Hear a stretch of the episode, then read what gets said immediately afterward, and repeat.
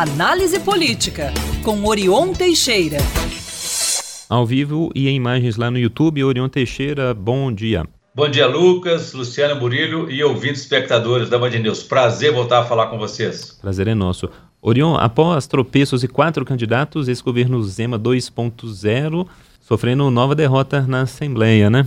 Mas é, o que é impressionante como a política supera a arrogância e impõe a humildade mesmo a quem tenha mostrado força política para ser o terceiro governador de Minas Gerais reeleito.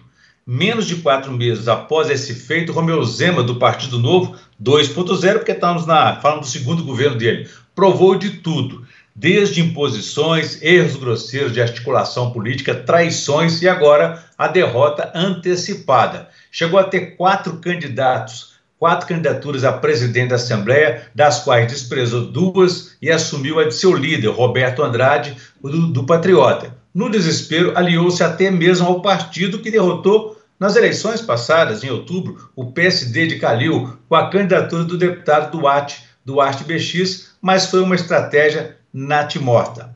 Antes mesmo das eleições, que acontecem só na semana que vem, no dia 1 Zema jogou a toalha após ser derrotado em todos os movimentos e candidaturas que tentou lançar. Enfrentou e derrotou o nervoso Calil, Alexandre Calil, nas eleições de outubro, encarou e ainda desafia o presidente Lula do PT, mas foi derrotado por Tadeuzinho, que será candidato único a presidente da Assembleia. Ele é deputado estadual pelo MDB, de apenas 36 anos, completando agora três mandatos. Ganhou de Zema sozinho? Não, mas por uma ideia pelo que ele representa hoje, que é a independência do legislativo, que o Partido Novo nunca entendeu e sempre desprezou. Daí as consecutivas derrotas do governo em uma disputa que, em tese e em lucidez política, não era dele.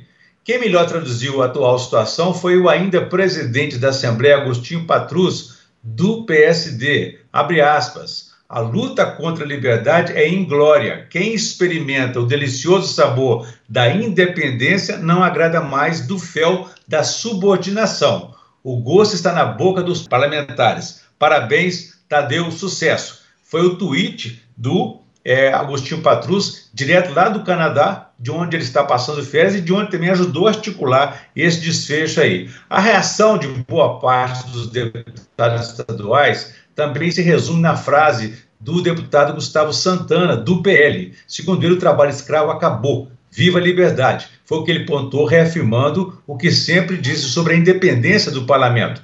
Ele é apoiador de Zema, vai continuar apoiando. Santana foi o primeiro, no entanto, a se rebelar, levando seu partido PL a dar um golpe fatal na candidatura governista. Zema se aborreceu, chamou de traição do PL, mas a vida segue agora. A eleição para presidente não é mais, como era até recentemente, uma sujeita à influência do governador do estado, que para isso sempre ia ao mercado comprar votos de deputados. Agora os deputados entenderam a importância dessa independência, embora muitos ainda sejam vulneráveis ao assédio governista em votações de projetos.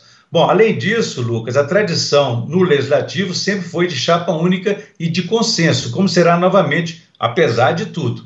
Nenhum deputado quer correr o risco de ficar contra a votação, você sabe, é aberto e nominal. Ninguém quer ficar contra o futuro presidente da casa. É uma questão de sobrevivência política dos deputados, já que os projetos deles é, tendem a, para ser votados, dependem da pauta feita pelo presidente. Então, ao desistir da disputa, Zema chamou Tadeuzinho lá no Palácio ontem para tentar um acordo e uma saída honrosa sem condições de impor alguma coisa, deve ter feito apelo para que seus projetos sejam pelo menos colocados em votação. Convencido de que Agostinho Patrus, atual presidente, o boicotou até agora. Tereuzinho deve ter dito a ele que apoiará os bons projetos e os colocará em votação, mas que não fará papel de líder do governo e que será o plenário do parlamento que vai decidir por todos. É isso. Orion, hoje a gente está com o tempo um, um, pouquinho estourado, por incrível que pareça, apesar do jornal ir até o meio-dia. Então a gente fica por aqui, mas na sexta conto com você, beleza? Combinado, um abraço para vocês todos. Quem quiser saber mais, pode consultar meu blog no www.blogorion.com.br.